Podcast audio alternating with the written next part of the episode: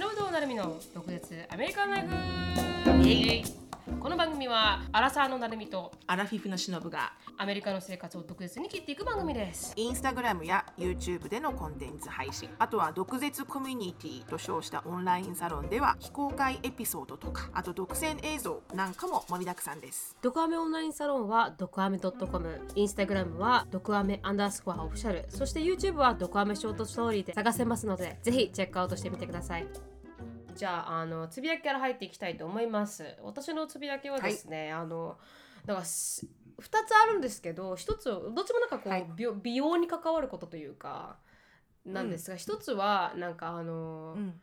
TikTok、TikTok じゃないな。あの私たちリールとか TikTok とかやってるじゃないですか。ショートビデオみたいなのをやっていて、はい。で最近あの後ろのバックグラウンドを変えた方が、まあ、親和性はあるかなとかって思っていろいろ試行錯誤したんですよ。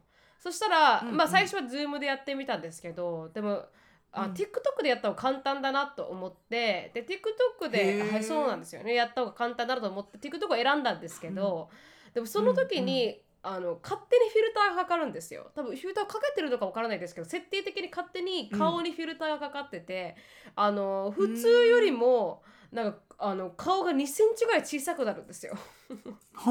いいじゃん。いいですよね。私にもやっといてよじゃあ。え違うんですこれ撮る時にアプライされるものみたいでこう TikTok でなんだよ。撮る時になんかこう パッてアプライされるみたいなんですけどあめっちゃ顔変わるじゃんと思ってメイクしなくてもいつもなんか、あのその素の顔を録画し出してるんですけど、うん。でもなんかこうメイクしなくてもなんかそれなりの顔になるなと思って出したわけです、そおのー素晴らしい。動画をね、でうん。そしたら最最一番最新のやつが私顔少し変わってると思うんですけど2センチぐらい周辺。変わってる？いや周辺小さくなってるはずなんですよで見たらわかると思います。本当ちょっともう一回見てみるね。見てみてください、うん。ぜひ。で顔なんかこう髪の毛もなんかすごい綺麗になんかまとまってる風にボサボサにも見えないしみたいな。ですごい効果だな TikTok って思ったわけですよ。それを見てね。すごいね。うん。勝手にやってくれるところが。でも、うん。なんかそれに対してあのコメントがなんかすごい肌綺麗ですねとか、すごい可愛いですね なんですよ。だから皆さんとちょっと皆さん 騙されないでください。あれは全て TikTok のフィルターで本人はそんな顔してませんよってことを伝えたくて。いやつうか私はそんなに気づかなかったからそこまで変わってないんだよ。いやでもそれでもあの、うん。騙されるのはあのダメですよっていうこの忠告。なんかうんあるじゃないですかインスタグラムとかってほぼフェイクじゃないですか。正直インスタグラムの写真なんて。確かに確かに、うん。まあだまあまああのね全然違う人になりますわね。そうそう加工を入れて全然違う顔になったりなんかあの CM とかでも、このインスタの CM とかでも、なんか見てくださいこれを使ったらもう一切ポアがありませんみたいなこれ毛穴がありませんって言った瞬間だけフィルターかかってたりとか、うん。それは隠しとるわってうん、話だよね。そうそうそうそう。だから皆さん騙されてはいけない、本当に、うん。全部フェイク。ほぼフェイク。う んほぼフェイクだから。確かにね。うん。だから確かにね。肌綺麗ですねって言われますけど実際にちゃんと見てみると全然綺麗じゃないし、うん。あの毛穴ばっかりだし、ちょっとやっぱ iPhone がちょっと隠してる部分もありますから なんかこう、肌感とかはうん。絶対一番見れないんじゃない？画面越しでは、うんうんうんあのほん本当の肌感は伝わらないんじゃない？そうなんですよそうなんですよ。でよく見るインスタグラマーの人たちもみんなフィルターかけてますからほぼ。そりゃそうだよね、はいあのぜひ信じないで、あのいただけたらなと。そんなさ綺麗な人がさフィルターかけたらもう追いつくわけないじゃんね。そうそうそうそう。私やっとフィルターかけることを分かってなんとなく一般社 社社会人になったかと思うけどそうそうそうそう。んな何にもしなくても綺麗な人がフィルターかけたらもうもうもう神の勢いになっちゃうからそうそうそうもうねなんかあのー追いつけない。うん。こんな綺麗な人いたんですか？地球上にみたいな、本当に本当に、うん。なのであのぜひあの気をつけてて。でもね女優さんはねやらないんですよ日本の女優さんは結構こうフィルターをかけてない人が多い写真を出すときに。そうなんだ、うん。そうなんだ。で女優さんじゃないインスタグラマーさんたちは結構使ってらっしゃる方も多い。フィルターを、うんだだなって少し思いましたけど、まあまあそれがさ一概に悪いわ悪いわけけではない。いんだけど、うん。ね悪いわけではないんだけど、まあ特にそういう商品の販売とかをやってる時は気をつけたいところではあるよね。であとはそんなにあの綺麗なわけではないということを肌が綺麗なわけではないということはあのフィルターのおかげですよっていうのを一言言っとこうと思って。でもう一つはあのジェイコブがあのなんか jawline って言ってこの顎のラインがなんかあの、僕はないっていう話をしたんですよ。僕はこの顎のラインが、えーそう、うん、綺麗に見えないみたいな。で最近ジェイコブってあの mustache、このここにひげがつける、あの beard じゃなくて beard って全部じゃないですかこのうんうん。うん顎のラインから全部、まあ、プリンプリングルスみたいなやつね他にね。あそうそうそう。そうねしようとしてるんですよ、でそれそれを育ててるんですけど、自分で。で、うん。それに対してなんかこう男の人って特にアメリカとかヨーロッパ系はすごいひげが出るじゃないですか。ひげがこう綺麗にうんうん。あかっこいいよねあれがね。日本だからアジア人は全然ひげを出そうと思ってもちょっと汚い感じになってしまうって思われてる方が多いですけどうん男性は。でも西洋人は結構やっぱひげが結構あるからなんかこのジェイコブもそうだったんですけどあのうん。やってた分結構こう自然なコントールというか自然ななんかこう影ができてたわけですよ、この顔のラインに沿ってひげがあることによってなんか顎のラインが綺麗に出る、出てたんですよ。でもそれを今少しうん薄くしてマスタッシュだけにしてるんでこのなこれなんていうんですか、日本語でマスタッシュって。ひげ上ひげ口ひげ口ひげわかんない。ひげひげうんなんかこの口の上にあるひ 唇の上にあるひげなんですけど、それにした、うんうん。してすることによってここを薄めたらなんか顎があんまり綺麗に見えなくなったっていう話になったわけですよ。うーん。でそれを聞いててでもアメリカとか特に私たちはアメリカにいたからアメリカの文化しか知らないですけどの女性とか男性とかってやっぱ、この綺麗なシャープな顎のラインっていうのになんかこうん。うかなりなんかセクシーさを求めてるなって思って。ううん例えばこうメイクアップアーティストも頬骨のここに下に影を入れる、でコンコーントコーンするからね。トをそうそうこの入れるとかここの顎の下にこう、あの茶い少し濃いめのなんていうんですかブラウン、うん。ブロンザーブロンブロンザーっていうのかな、を入れてここのラインをきれいに見せるとかあるじゃないですか。だからでも日本人ってあんまりそういう文化がないというか頬骨をうかうん。ちゃんと見せるとか。この顎のラインをきれいに見せるとかってあんまりそういう文化ないからだから美容ってやっぱ全然この西洋とあの、うん。あれでは違うんだなって思ったっていうジェイコブをうんそりゃそうだ。ん。うん。なんか日本人は白ければ白いほど綺麗ですけど、アメリカ人は黒ければ黒いほど綺麗だったりとか、顎のラインもそうだよなと思って、うん日本に住んでたらなんかこう、うんうんシェーディングで頬骨を見せましょうみたいなメイクのやり方やってる人一一人もいらっしゃらないというか、うん確かにうん。確かに。どっちか。まあ酔っ払いましょうっていう感じはあ あるけどそうそうそうねチークをなるみちゃん言ってたけどね。あそうそうそうそう、なうん。なほろ酔いメイクみたいな、うん。あ一時期流行ってましたけど、うん。だからなんかそういうところで少しなんかこう、うんあ彼も顎のライン気にするんだなってちょっと思ったっていう、うん。ん。そうだね。んやっぱりその国その国で美しいとされている姿は違うもんね。違うし全然違うなやっぱアジア系の人ってやっぱ目パチクリっていうところにすっごいうん。注力浴びてる感じがするけど、うん。でもアメリカなんかにいるとまあ目はパチクリというよりかはどっちかっていうとシャープに切れ長にボリューミーみたいなね、うん本当に本当に。でもう全体にうん。顔全体をこうねコントそうーしてみたそいうなそうそう。フィー彫刻のようあにしていくっていそうそうそうそうそううそう。まさにダビデ像みたいな顔になっていくというか、うん。そうそうそうそうそう。ダビデ像って。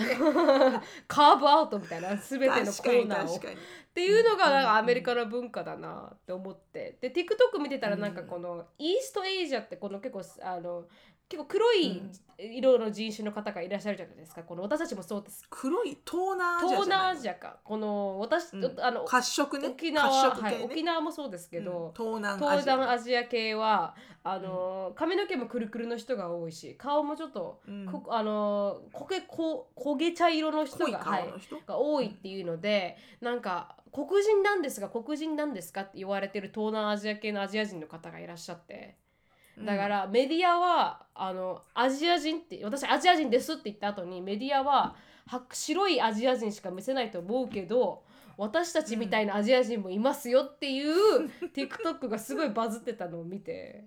確かになんかそういう文化もあるなってあの美容に関してつぶ思ったっていうあの、うん。今日のつぶやきでした。まあ確かにね。いろんな美があるからね、うんこっちにいるといろんな美があるもんだって思うけどね。そうなんですよね。うん。でもメディアに出てるのはすごく白くて綺麗な、うん。あの白人っぽい色の、あ人たちしか出てないから,、だから私たちもいるよっていう、東南あの東南アジア系の人がだ出てましたけどね。あ私もそうだなと思いながら、その人セーブはしてなかったな。すごい綺麗な方す。ごい綺麗な方だったんですけど。うん。っていう、なんかね、うちのねオフィスビルディングって、まあ、いろんなオフィスが入ってる何階建て ?15 階建てなのかな、うちが10階にいるんだけど、だから朝とか帰る時とか、まあ、みんなが来る時、うんうん。みんなが帰る時だからいろんなオフィスの人と会うわけだけど、はいはい。なんとなく思ったのがね、うん。その私の感覚だけどね、はいはい。感覚値だけど、うん。白人のまあ強いて言う金髪うん。白人さんのオフィスワーカーの女性って、うん。すごい色をたくさん使ってる感覚があるの。ほいほい。なんかすごうくん。明るい色、それこそなんかターコイズの、うん。要はなんか緑なんだけど青と緑の真ん中の明るい色とか、うん。ピンクもあのものすごいはっきりとした鮮やかなピンクとか、あのなんかこう黄色とか、うん。なんかすごいおしゃれな人なんだけど、うん。でもそれを見るのは一人の特定の人とあと黒人の黒人さんうん。のオフィスワーカーの人も一人いるんだけど、うん。いいつも結構会うから覚えてるんだけど、うん。どっちもすごくファッショナブルなの、うんいつも。で白人さんの方は常にこうソリッドなカラーを取り込んでるわけよ、はいはいはい。あの上が白だったら下のあのパンツは真っ赤とか、で下が黒だったら上のシャツはもう真っ青のブルーとか、うん。なんかすごいあ色のうん。カラーバリエーションがすごい豊かなの、うん。ですごい綺麗だなうん。可愛いなって思うのね、うん。であ今日は黒黒なんだ久しぶりにと思ったら靴が真っ黄色ね。はいはいはい。あ靴で来たあそうアクセント入れてきたかと、うん。ないと思ったら靴で来たんかみたいなうん。ねさすがだなとか思ったり、で黒人さんのそのあの女性の方はそうオフィスワーカーさんはすごいのこのシェイピングが。なんていうんだろうな。体をこう見せるってことですか？ラインを？そうそれもそう、うん。それもそうなんだけどあの肩パッドから来るウエストラインとかあこのパンツの形とーか、うん。あの靴のこの高さとか、うん。なんかね襟の高さとか、うん。なんかね全てがこうこうなんかねか形がすごいキキシャキンシャキン、うん。シャキンシャキンくるんくるんシャキンみたいな,、はいはいはい。あんまりね言葉に言いづらいんだけど、うん。あのしすごいこうまあなんだろう綺麗だけどかっこよくてシャープみたいな感じ。形にこだわってる感じですか？形にうん。なんかしいつもだから普通のワイシャツとかでも、うん。普通にワイシャツというか普通にね、うん。白いシャツで、うん。まあ、着てるとするじゃない、でも例えばいつかいつだか見た彼女のシャツは、あの前のあの何？前がね前のこの前の図が、うん。なんか二等三角形が前にあるって感じ？二等三角形。言いづらい。わからない。あここのねう長いここういう形。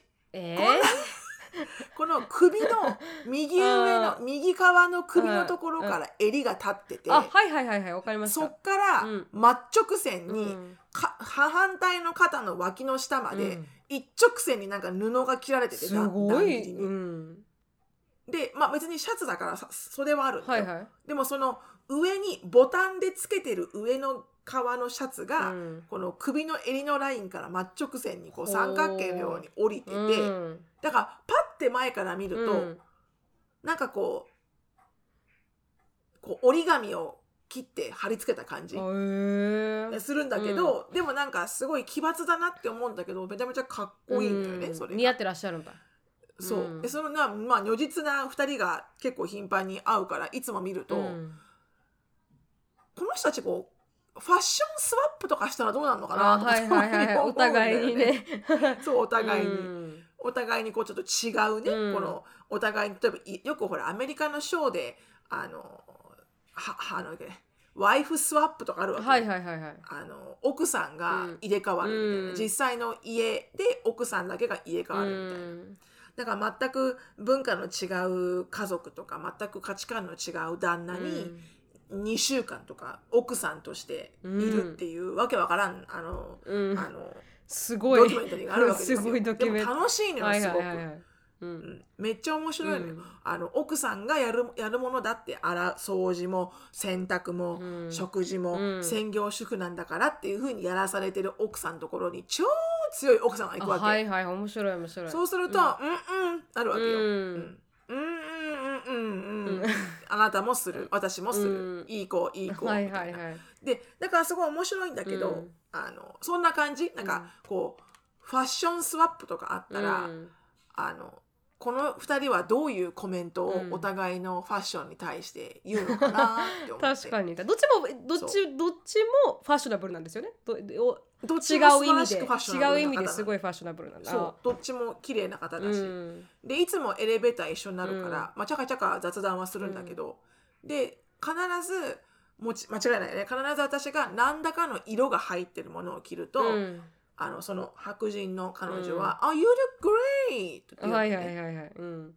で反対に、うん。こう今日私が着てったのが、うん。ちょっとこう上はブレザーなんだけど、うん。下にこうバレリーナみたいなチューチューあみたな、はいいはい。あのスカートを足したわけよね、うん。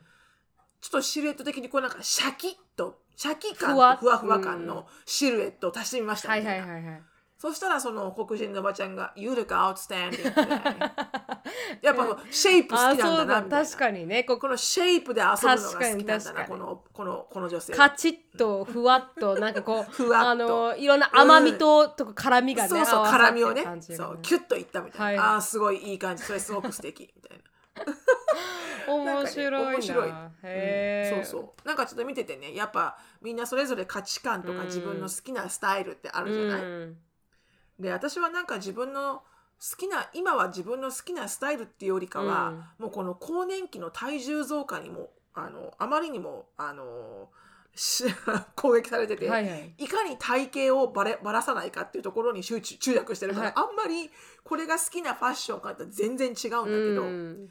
でもその人その人もさやっぱファッションもさ自己表現じゃん、に確かに。うん、だからなんとなくこの人はこういうカラーバリエーションが好きってことは、うん。きっとなんか家の中でもこういろんな新しいこととかにチャレンジしてるのかなとか、うん。この黒人のお姉さんにしてはすごいこうカチッカチッカチッっていうちょっと奇抜な感じでいつも来るから、うん。なんかこうあのすごいもしかしたらあの家の中はものすごいあのシェイピングシェイピング です。整理整頓されてるのかなとかね。うん。ここは長方形のところ。ここは三角形とか、はいはいはいはい、うんこの隙間にはこの楕円が入るとか、はい。いらっしゃいますもんね。本当いにるのかな。うん、そういうふうにこうラベル貼ってオーガナイズしたいっていう方もいらっしゃいますからね多くね、うん。そうかもしれないですね、そう。うん。そう。ちょっとねそれがね面白いなって思ったのと、うん。であともう一個のつぶやきは、うん。あの会社でまああの日本人の駐在の方もいて、まあ、うん。日本人の私みたいに現地採用の人もいてでアメリカ人もいる、うん。まあ、半々ぐらいの人数でいるんですけどあの私たちのインスタグラムうん。がね、うん。結構ビューワー数いってるじゃないですか。あどっちあのこのドクアメのインスタグラムですか？毒あはいはい、うアメの方がん、であのー、2人1人駐在の男性、うん。で、えっと、1人はあの現地採用の女性の日本人、うん2人に。バレたんですか「あのさ これ忍さん?」って言われえて、えー、うん。で私は別に公言はしてないので、はいはい。オフィスでは。うん。で一応あそうなんですよ、うん。ちょっと趣味でそのようなことをやっておりまして、でもあのあんまりこうあのお公にやってますよって言ってないので、うんまあその話が上がったら別にいいんですけど、はいはい。あのそんなにこうたくさんうん「忍、さんはこんなことやってますよ」ってわーって全員の皆さんに日本人の方に言われると、うん。ちょっとこう公私混同しちゃって、うん。こうプライベートでやるまあいいんだよ。ももともとやってるからバレても全然いいんだけど、はいはいはいでもバレてない人に「やってますねん!」っていうのは、うん。なんかちょっとちょっと恥ずかわしいところがあって特にオフィスだと、ううんん真剣な話してるのに、うんそうです。あんなことやってるじゃんって思われると。確かになんか確かに。真剣な話も全然意味がない。そう確かにね。俺そう。なんか私たちがやってるのそう。結構あのコメディチックですからね。まあまあちょっとコメディチックだからね、そう。そのオフィスでの2人、うん。あとそのファイナンシャルコンサルタントやってるあの初めてお話しした、うん、あのアメリカに住んでる日本人のご家族の方と初めて Zoom であのコンサルテーションする時に、うん、こんにちは」って出たら「あら？見たことあるかもしれませんって言われて。うん。あ、そうか、そうか、そうか、しのさん顔バレしてなかったんですもんね、今まで。顔を出してなかったんですけれども、でも今回のこのショートストーリーの動画を出し始めた時に、うん、まあ顔を出してもいいかなって思い始めたら、どんどん人が能率してくるってことですよね。そうなんですよ。確かに、しかもほら、アメリカに住んでる日本人ってなると、うん、この、親和性が高いじゃないですか。確かに毒舌アメリカンライフのポッドキャスト自体もそうだし、インスタグラムもそうだし。で、このオフィスの人もそうだし、そのファイナンシャルコンサルタントとして出た初めてのこの、会ったお客さんもそうだけど、Kevin's English から来てるんですよ。えー、 Kevin's English をフォローしてたら、これが出てきたっていうんですよね、私たちの。本当ですか、うん、その3人が3人とも。えーだから関連性としては多分同じグループに入ってるはずなんですよ。英語？ Kevin's English カルチャーとかそうですね。英語、うん、海外、うん、海外生活、うん、アメリカみたいな。確かに。だから Kevin's Enグリッシュさんが有名になればなるほど私たちは小判ザメのように底上げされてくる。固有名になって固有名になって 固有名。固有名になってる方ってわからんですけどね。うん、そう。だからそんなことが起きて、やっぱすごいな。インスタグラムとか、うん、あのそういうソーシャルメディアってすごいなと思って、うん、でも20年びっくりしてます20年ぐらいなんか会ってなかった友達にもあのインスタグラムを通して会ったんですもんね。あそうなんですよ、うん、20年あの全くもって音信不通だったお友達が、うん、その娘さんが TikTok か何かを見たみたいで、うん、で全然娘さんはそんなことは知らないじゃん、私とそのお母さんが実はオーストラリア時代の友達だったっていうの、全く知らないで、お母さん見てみて、超この人たち面白いって見せたら、うん、えー、何？って見たお母さんが、うん、はえ？待って待って、これはってなって、うん、もしかして、あの時の忍じゃない？ってなって、でそれでインスタグラムまで届いて、うん、私の E メールアドレスが分かって、はいはい、速攻送ってきて、ちょっとすごいびっくりって送ってきて、うん、超めっちゃびっくりってなって。あのリコネクトした素晴らしいです素晴らしいです、ソーシャルメディアの力ですね、まあ、今。すごいね、うんうん。本当ソーシャルメディアってすごいなと思いました、うん、はい。それがつぶやきでした。一言いいですか、はい、私あのあすごく目が弱いんですよ。で、うん、あのあのグラシーズ自体もすごい弱い強いんですけどマイナス6.5で。でだからでコンタクトを入れる時に特に沖縄とか外に出ると日差しが強いんでサングラスするんですよねでそれはもう本当に目がもうパチパチしてしぼしぼしてしまってこれないとできないタイプで、うん、父も母もサングラスをするんですよ。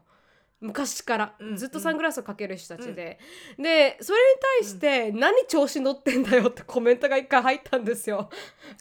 でそうそうなんかこの有名だと思う なんか有名だからと思ってこれぐらいの雑魚がサングラスなんて見栄えなんかしてんじゃねえよみたいなこと入ってでもそれは本当に違うんです。違うんです。なんかかぶれてるみたいな？そうそうそうそうそういうなんか、サングラスなんかかけやがってみたいな。うん。のいいじゃんかけて。そうなんですけど、アメリカでも普通だし、それは確かに東京とかの方たちは書けないんだって気づかなくて、書けないね。ですよね。そう書けない。私も普通にかけてあったらめっちゃみんなから突っ込まれた。そうですよね。だから皆さん、うん、サングラスをかける文化ってほぼないから日本は。それに気づかずにあのかぶれてたっていう、うん、あのアメリカのかぶれのあれストーリーでした。てかいいそうすいません。眼鏡はほぼなんか医療用と考えてくださいって思ってサングラスは。そんなかぶれたいからかけてるわけではないですっていうことを伝えようと思っただけでさえ。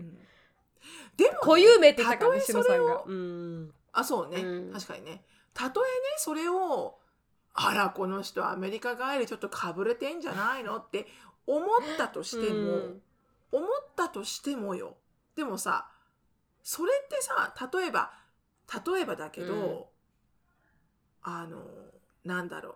私ミャンマーに長く住んでる昔の旅行代理店時代の友達がいるんだけど、うん、彼女どんどんどんどうん。ん洋服がミャンマー化してる、はいはい。ミャンマーに住んでるからね。うん。そうそうそうしょうがないよね、うん。ミャンマーのあのザデザインがなんとなくしっくりくるようになってくるし、はいはい。うん。で最初はなんかかいあの違和感あったんだけど今なんかしっくり着こなしてる感じ、うん。そのミャンマーのうん。なんとなくの姿を、うん。でいつも見てもこんな感じなわけよ、うん。ミャンマーみたいな感じのなの。で反対にあのスペインに住んでる方もいるんだけど、やっぱりちょっとバルセロナチック、はいはいはいはい。やっぱりね、うん。だからそれってさかぶれてかぶれてるって思うのは、なんだろう？自分と違うから。なそう。てかねうん。それがどうしていけないのって思う確かに確かに。うん。ええ待ってかぶれてうん何が悪いっていう。はいはいなん。かわかる、うん。この例えば私がアメリカにな慣れちゃって、うん。確かにサングラスしますしね、うん。日本に帰るたんびにいつもサングラスないですかしてますよ。してますよ、うん。はい。いつも突っ込まれますよ、うん。友達に、うん。でもあの慣れちゃったからってやってますけど、はい。はいそのそれと同じでなんかそれをすることで、うん。なぜあなたは気を悪くするんでしょうか？っていうところ。はいはいはい。そこをねちょっとよく分かりたい、あまあ確かにね心理をね、そこら辺のね。ううん。んそうそうそう。例えばアメリカに留学生で来た日本人の子が、めっちゃ日本チックなであのルックスでね、うん。よくある日本のこの気候あの気気重ね上手で、うんあのすごいこうそれこそメイクとかもお人形さんみたいな可愛いメイクとか、あんまりまあアメリカ人の中では、まあ、それこそ前髪があるとかね、はいはいはい。25歳なのに前髪があるとかさ、うんアメリカ人から見たらおうほうって思うところでも、例えばそう来てしまったらじゃあアメリカ人は、うん。何この人超日本人かぶれとかまあアメリカは多種多様だから思わないかもしれない。けどうん。そう。だからなんかねそのほらあのインスタグラムでもさ、うん。言われるじゃん、うん。こんなかぶれてませんとか、あはいはいはいはい。ううん。んだからなぜかぶれてるという私のメッセージは、うん。かぶれてなんぼのものなんですよ。はいはいはいはい。で日本人がアメリカに来て日本語あの英語が喋れないアメリカ人の友達ができないっていうのは日本人でいるかかがからを、うん。あちょっとこんな喋れない英語喋ったら相手に申し訳ないなうん。とか、あやっぱり白人と黒人の中には入っていけないなとか、そういうこうなんか申し訳ない恥ずかしいとか、うん。そういうのがあるから、うん本当にお友達ができなかったりとか、うん。自分がその殻を破って、うん。ゼロから始めていかないと、うん。何も得るものないじゃないですか。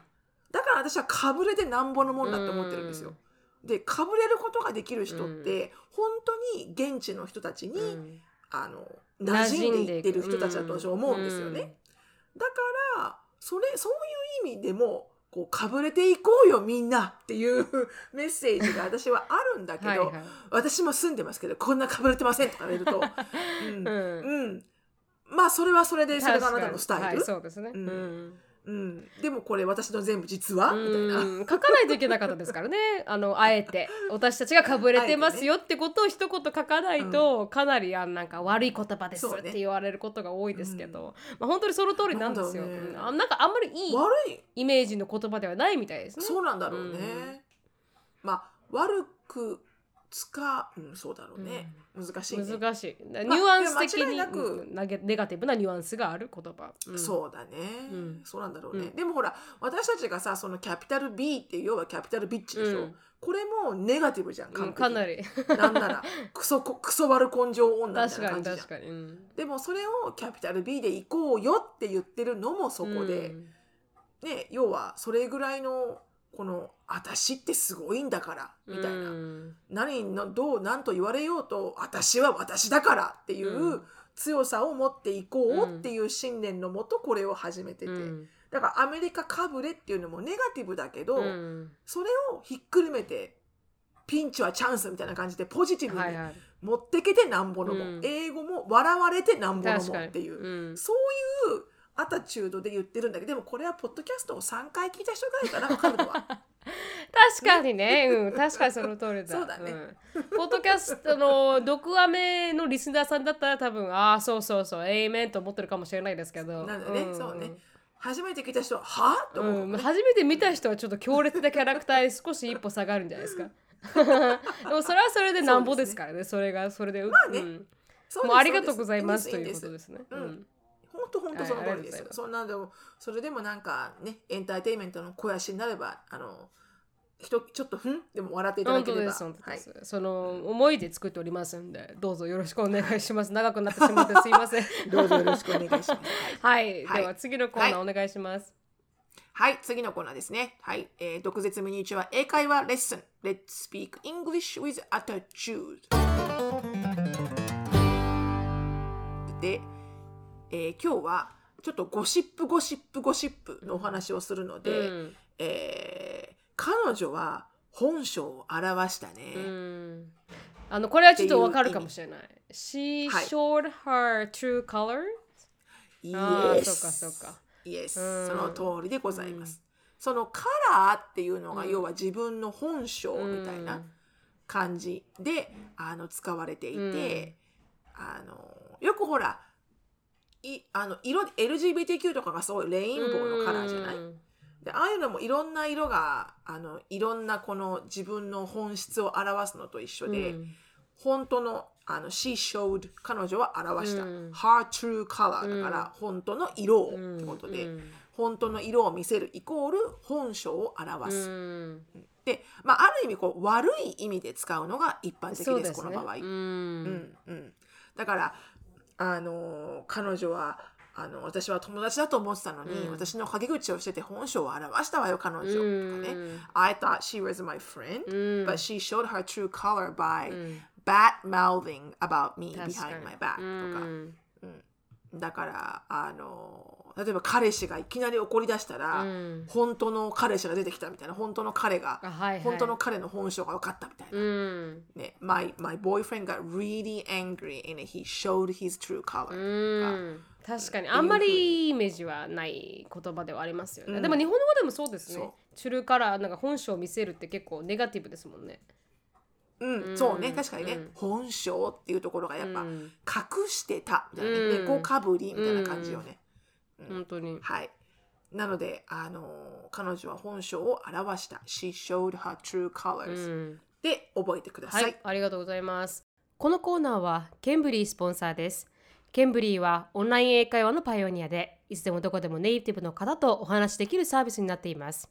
紹介コードの毒舌 DOKUZETSU を入れていただくと初回の15分無料になりますのでぜひ試してみてくださいでは今日のトピックに入りたいと思います、はい、今日のトピックはですねたまたまあのオンラインサロンの方で、まあ、シノさんのおすすめの映画「セブンっていう映画がブラッド・ピットとケビン・スペイシーさんが出てる映画面白いよみたいな話をしてて、はい、でシノさんのトップスケアリーストーリー、度肝を抜かれたストーリーに、うんのトップスキャリームービー。ムービーに入るみたいな話になった時にあたまたまこの CNN のウェブサイトを見たらケビン・スペーシーさんがセクハラ疑惑の訴訟訴訴訟で勝利したっていう勝訴。勝訴で勝利したっていう、うん、あの記事を見つけまして、うん、あじゃあアメリカ、まあ、アメリカとか世界で起こっている面白いこの話題について触れても楽しいのかなと思いまして、今回選ばせていただきました。はい。ということで最初このケビン・スペシーさんについては、うん、というかセブンがすごくおすすめなんですよね、しのさんは。セブンっていう映画が。そう私はね、うん、まあ、セブンの中であのセブンの中で悪い役をやっているのが、このケビン・スペイシーさんで。うんうんうん。で彼がすごい演技派で面白いって言ってであのハロウィンでは、すごく演技ぜひ見てほしいみたいな。私が好きな映画の「ペイ・フォワード」っていうのにもケビン・スペイシーさん出てて、それもすっげえ良い映画だったんで、っていう話でこれになってるんですけど、まあ、ちなみに CNN のによると、米ニューヨーク連邦地裁の陪審は21日、米俳優ケビン・スペイシー氏に対する控訴で原告側の訴えを退けた。で同氏に対しては俳優のアンソニー・ラップ氏が1986年にパーティーで同席した際、うん、性的な関係を求められたと訴え起こしていた陪審は約1時間の抗議の後セクハラに関するラップ氏の立証は不十分だと結論付けたと。で阪神が正式に訴えを退けると、法廷スペーシスの用土内に座っていた、あ弁護士2人は同士の肩背中に手を当てて評決が読み上げられるのを聞いていたということで、まあ、感謝しているということを伝えたと、なのでい今はまだあの訴訟？何？嘘だったってこと？で不十分だと。この嘘だったとはまだ言ってないですけどこのラップ氏が言っているこのまあ証言には不十分な点が多すぎるということであの彼がケビンさんが勝ったんですよ。だからこのケビン彼のことは信じられない、うん、立証されなかった。はい信じられない。ケビンでもさちょっとその下に行ってみてくれる、はいはい。違法な接触があったかの点のみが陪審の評議対象となったと原告は被告にベッドに乗せられた後同意なしに臀部をつかまれたり被告の股間を押し付けられたりとしたと主張していたけれどもそれが、うん、結局それが立証できなかった、ね。はい、あの不十分な証拠だったためにできなかったということで今のところスペーシーさんはまああのー、やってはいないっていう。でもあとそうだね、うん、あとまだアメリカはこれだけどイギリスでもこの人訴えられてるんだね。大変ね、はい、英国での陪審まあこの英国でのあれはまだ続いている訴訟は続いているが、うん、まあアメリカでは今のところ無実だっていうことを立証されていると。うん、ね、セクハラって難しいよね。難しいですね。その時にねビデオがあるわけじゃないからそうなんですよね。なので、正直あのまだ判決はまあとかまだ続いている ongoing なんですけれども、一応ケビン・スペーシーさんの無実がこの時に証明されている。で次、ちょっとおかしなニュースなんですけど10月21日、あの大学レスリング大学レスリング選手がハイイログマと格闘と2人負傷。米をなぜそんなことをしたワイオミング州。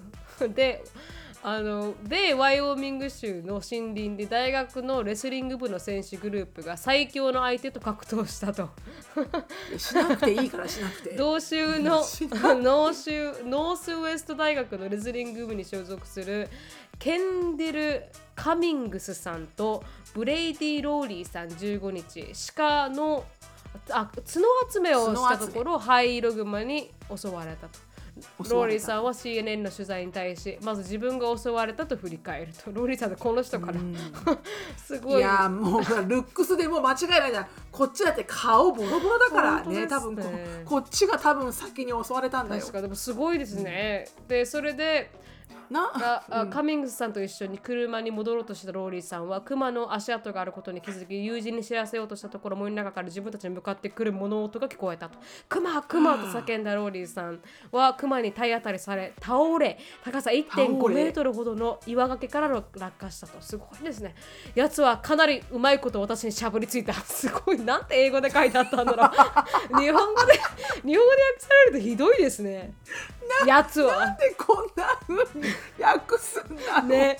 何が英語の本文だったんだろう。やつはかなりうまいこと私にしゃぶりついた。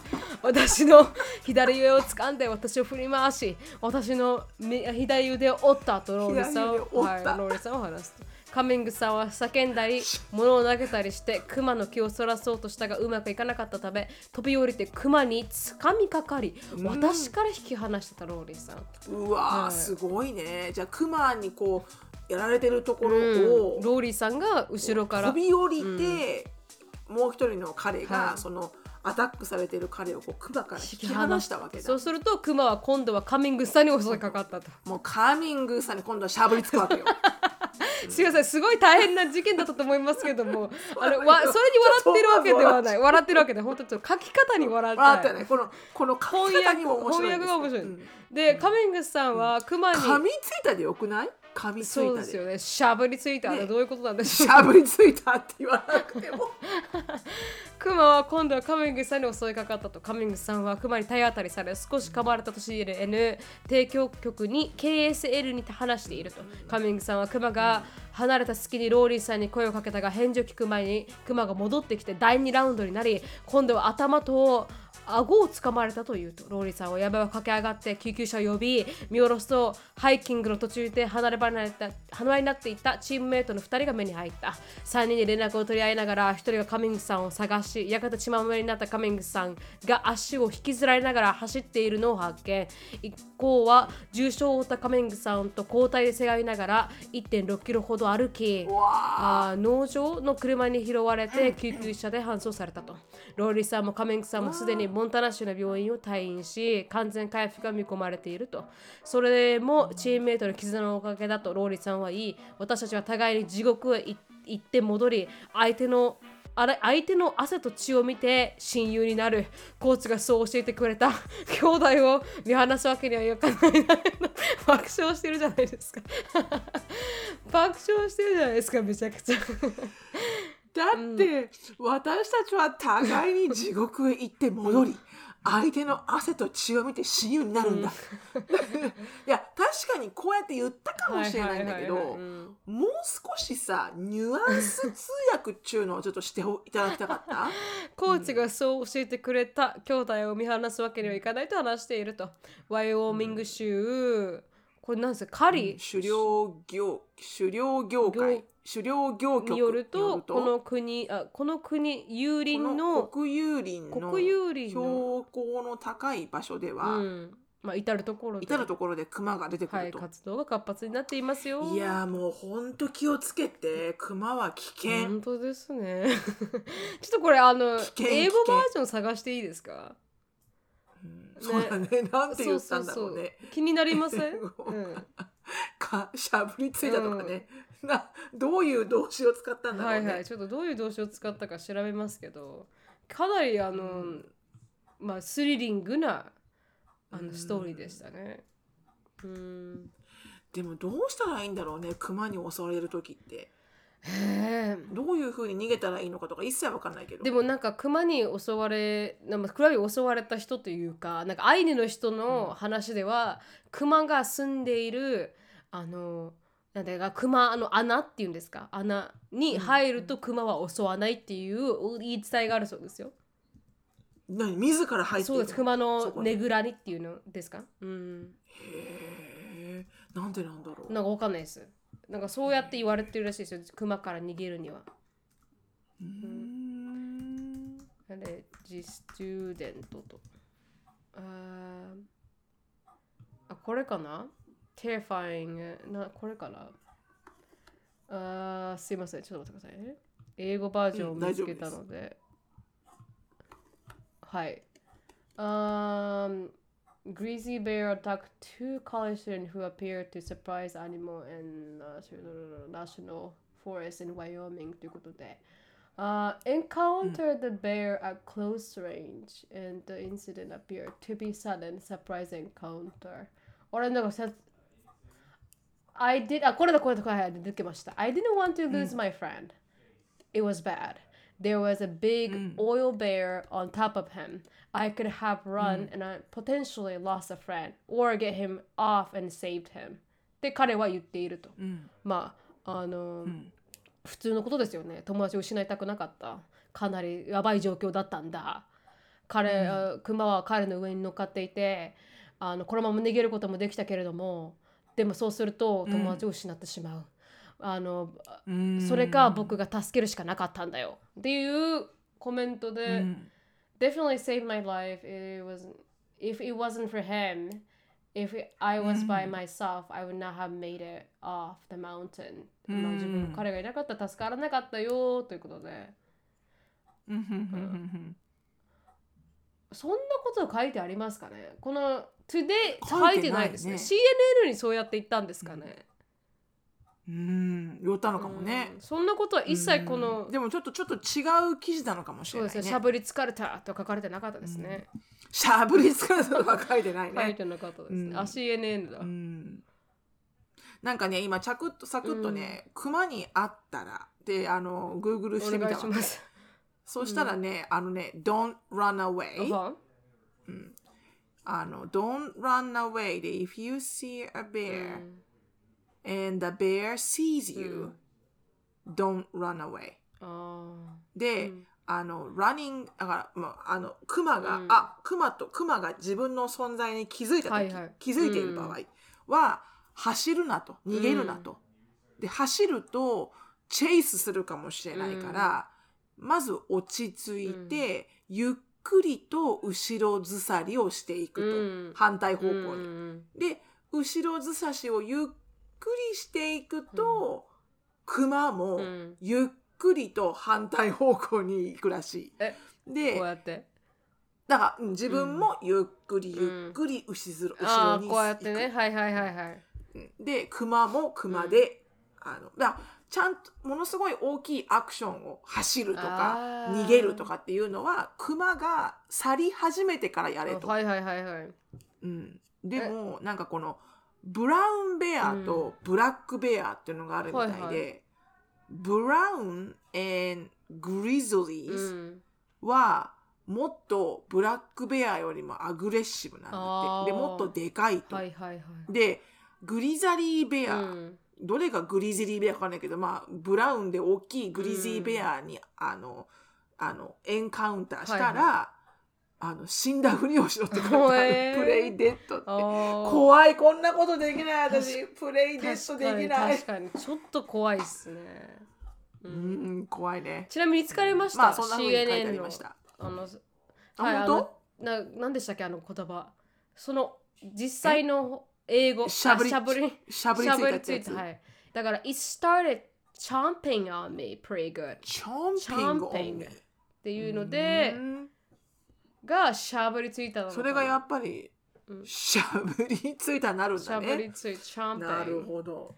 っていうのを初めて聞いた、まあ、しゃぶりつくっていんう単語使わないですからね、らしいね。うん。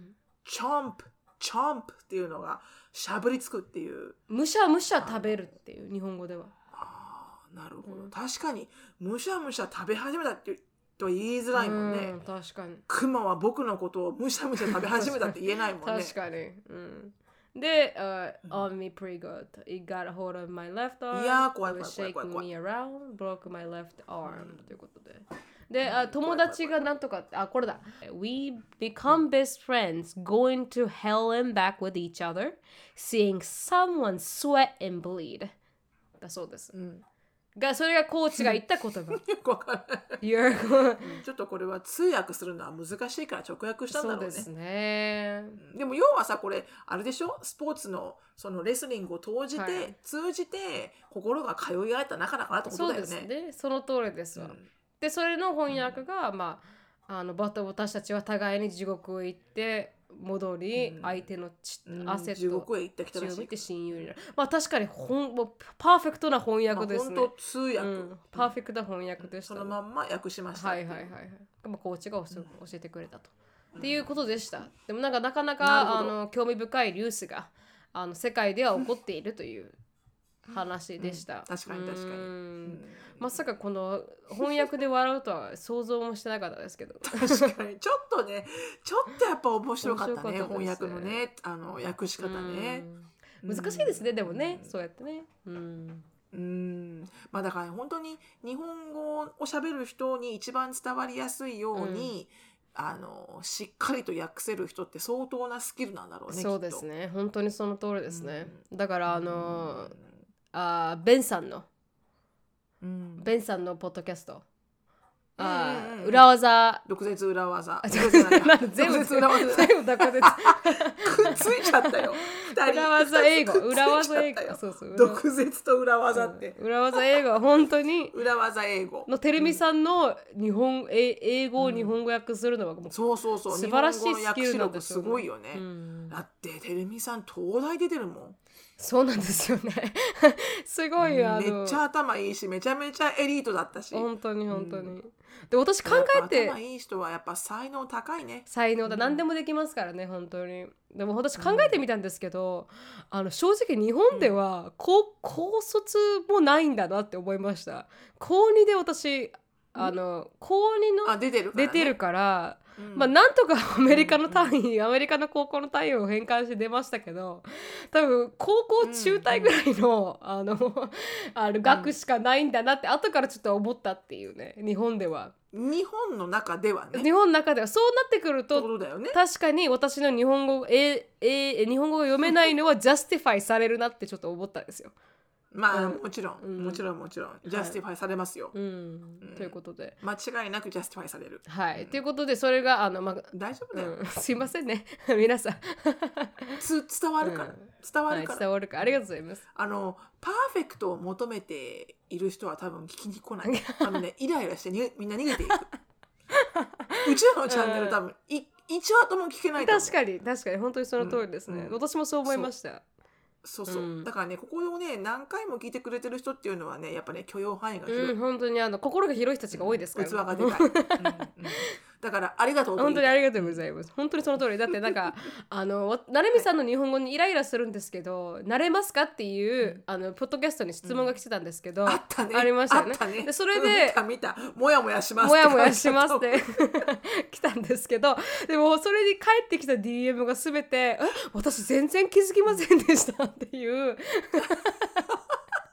鈍感力の強い人かあのあ私もあそれを経て、うん、あそれがチャームなんだなって思いましたって人に分かれてましたから。そうね確かにね、うん。まあまあそれもあの毒アメを聞いていくにあたっては通る洗礼ですわ。本当ですね。あのーうん、今残ったそのモヤモヤ感、はいはいはい。勝勝利をしてきた皆さんたちが今話を聞いているっていう、ね、そうそうそうそう。そうそうああ今ねモヤモヤ期ね毒アメのまだ 甘い甘いあそうそうです。いやいや期みたいな感じでね。そうそうそう。そこ通ってんの今。甘い甘いまだ全然甘いって言ってね、これからだよっていう話ですか？これからこれから。悟りを開かれる時が来るんでしょうね。そうそうそうそう。そう来るんですよ、はいはい、どんなだから宗教みたいな話宗教、確かにね。いけないいけない、確かにそうもう信じないでください何も言うことは。はい。ということで質問に移りたいと思います。あのすごい、はい、今回の質問はまあ E メールだけ書かさせていただいてすごい可愛いお写真とともに来たので、うん、そのさんに見せたいと思います。はい。はい、ラジオネームフライドオレオ。面白い名前ですねフライドオレオ、まあ、これはね意外に美味しいんですよ。オレオクッキーが上がってると油で。ちょっとなんかあの白い部分がちょっと溶けたったりしてね美味しいですよね、うん、そうそうそう。意外に美味しいよね、はい。うん、あしのぶさんなるみさんこんねとか ラジオネームだけでこんなに話笑ってんの？ラジオネームだけでこんなに話せるんだなと思って。こんなにラジオネームだけでコメントできる私たちの。あなんか隠れざる才能。ねちょっとまた笑けてきたっていう。フライドオレオ、ね、はいしのぶさんなるみさんこんにちは。お手紙を読める読まれる日を夢見てかっこ笑いポッドキャストを聞いていて自分の日本語の間違いを思い出したのでまた出すことにしました。一つは友達と日本でドライブしていて、うん、そこの十字路右ねと言いたかったんですがあ 4way stop が先に浮かんでしまいあそのよ、うん、4字4字路右ね 4way ストップを右ねと言ってしまい友達に大爆笑されましたと。うん四字路って言ったの？4way ストップ四字路を右ねと。十字路ではなく 4way ストップへえ、うん、その日本語が出てくるのも偉く素晴らしいですね。私は十字路も出てこないですね、うん、なんて言うんですか？多分無理なるみちゃんね、うん、よえー、十字路も英語できます？できません。十字路でしょ？いやもうそれはその何この？十字路その when you get to the 十字路ってなん？intersection あ、インターセクションか。うん、合ってるかな ?when you get to the intersection, turn right とかそういう感じ。私だったらもう、でも、turn right at the stop sign とか言ってしまいますね。右、ストップサインを右っていうふうに言ってしまう。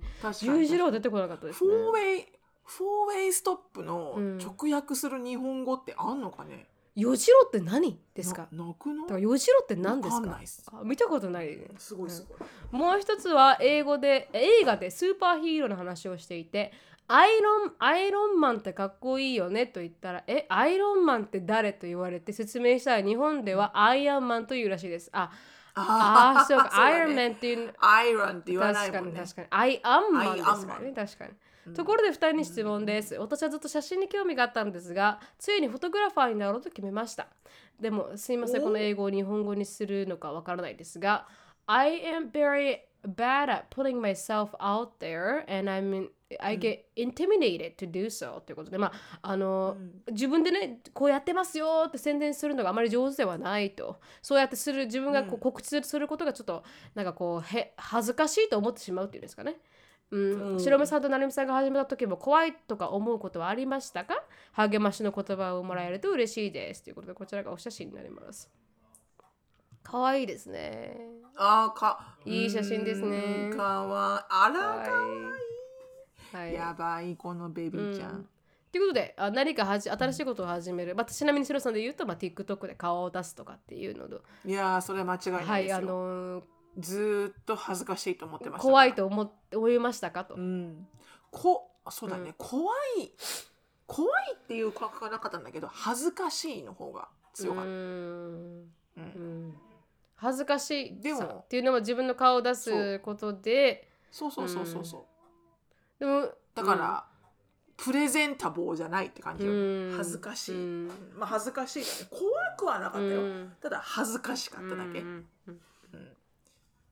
でも怖くないのは確かにあの、まあ、ポッドキャストもやられてますしあの、もうアウトやしてますからね。ポッドキャストを始めた時点でね、うん。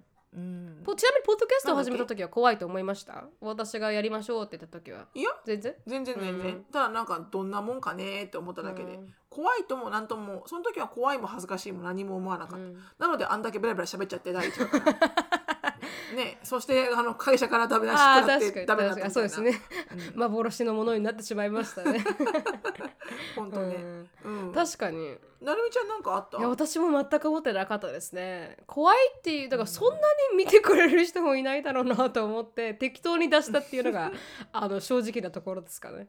やってみようかなって、だって一番最初に出したのが2015年ぐらいですかね。11月、その時はもう全然そんななんかこう、YouTube もなんかそんな、だったじゃないですか。そこまでね。うん、まあ、欧米では少し人気がありましたけど、日本では全然なんかやってる方とか、すごい有名な YouTuber でさんでさえ、そんなもんでしたもんね。あんまりそこら辺から始められてましたから、あんま何もなかったですね、考え的には。うん。やってみるかみたいな感じでしたけどね、うん。まあ、同じですね。そう、うん。うん、は？同じですよね、でも多分こう怖いって思う。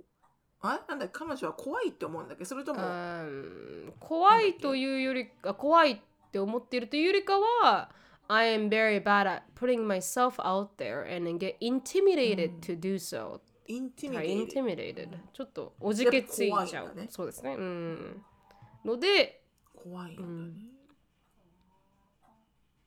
多分怖いってことは、うん、こうやっぱりこうリジェクトされるのが怖いんだよ。バッシングとか批判とか、受け入れてもらえなかったらどうしようとかってことなのかな、怖いのは、うん。だからきっと人にどう思われるかっていうのを気にしすぎちゃってるのかもね。うん。確かに。うん、ね。それじゃなくてもっとねもっと自分に自信持っていいと思うんだけどな。結局ね自分の商品が、まあまあ、カメラマンとして、フォトグラファーとしてやっていくならそれもその人のセンスじゃん、うん、フォトグラファーの。アートって確かにジャッジできないですもんね。アートってこう判断できない。誰がうまいは下手とかあんまり判断できないものだから、うん、確かにその通り。そうそうそうそう、うん、本当そうだと思う。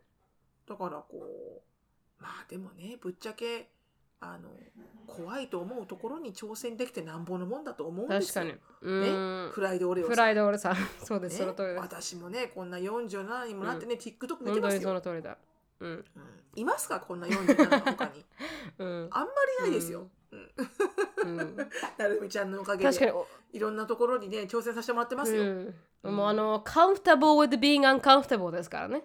うん、って言ってますからね。はいはいはいはい。あの comfortable アンカンフタブルなことにカンフタブルになっていかないといけないってことですから、ね、そうそうそうそう、そうですね、うん、だから本当ねなるみちゃんもよく言うけどやればねやっただけあの無駄はないじゃないですか。そうですね。本当にその通り、ね、経験っていうことが、うん、あのゲットできる経験値が本当にあの、うん、あゲームみたいなもんですよね。経験値が上がるというか。そう,、うん、そうですそうですよ。たとえねバッシングを受けてさ、すごいこう気持ちが落ちたとしても、それだからこそもっとよりいいものになっていくじゃないですか自分のフォトグラファインサービスも、ね、しかもそれをやりたいと思ってるならもうそこは避けて通れない本当にその通り。ブルネ・ブラウンさんも言ってた。覚悟して、うん、ブルネ・ブラウンさんも自分のクリエイティビティで勝負したいって思うんだったらもうそれに対しての批判はあの影のようについてくると覚えなさいって言ってましたから。そう。もうないこと自体が、ね、唯一なんかしい唯一ギャランティーされてるのは批判よそうです。唯一ギャランティーされてるのは本当にその通りです。批判でしかないということなので、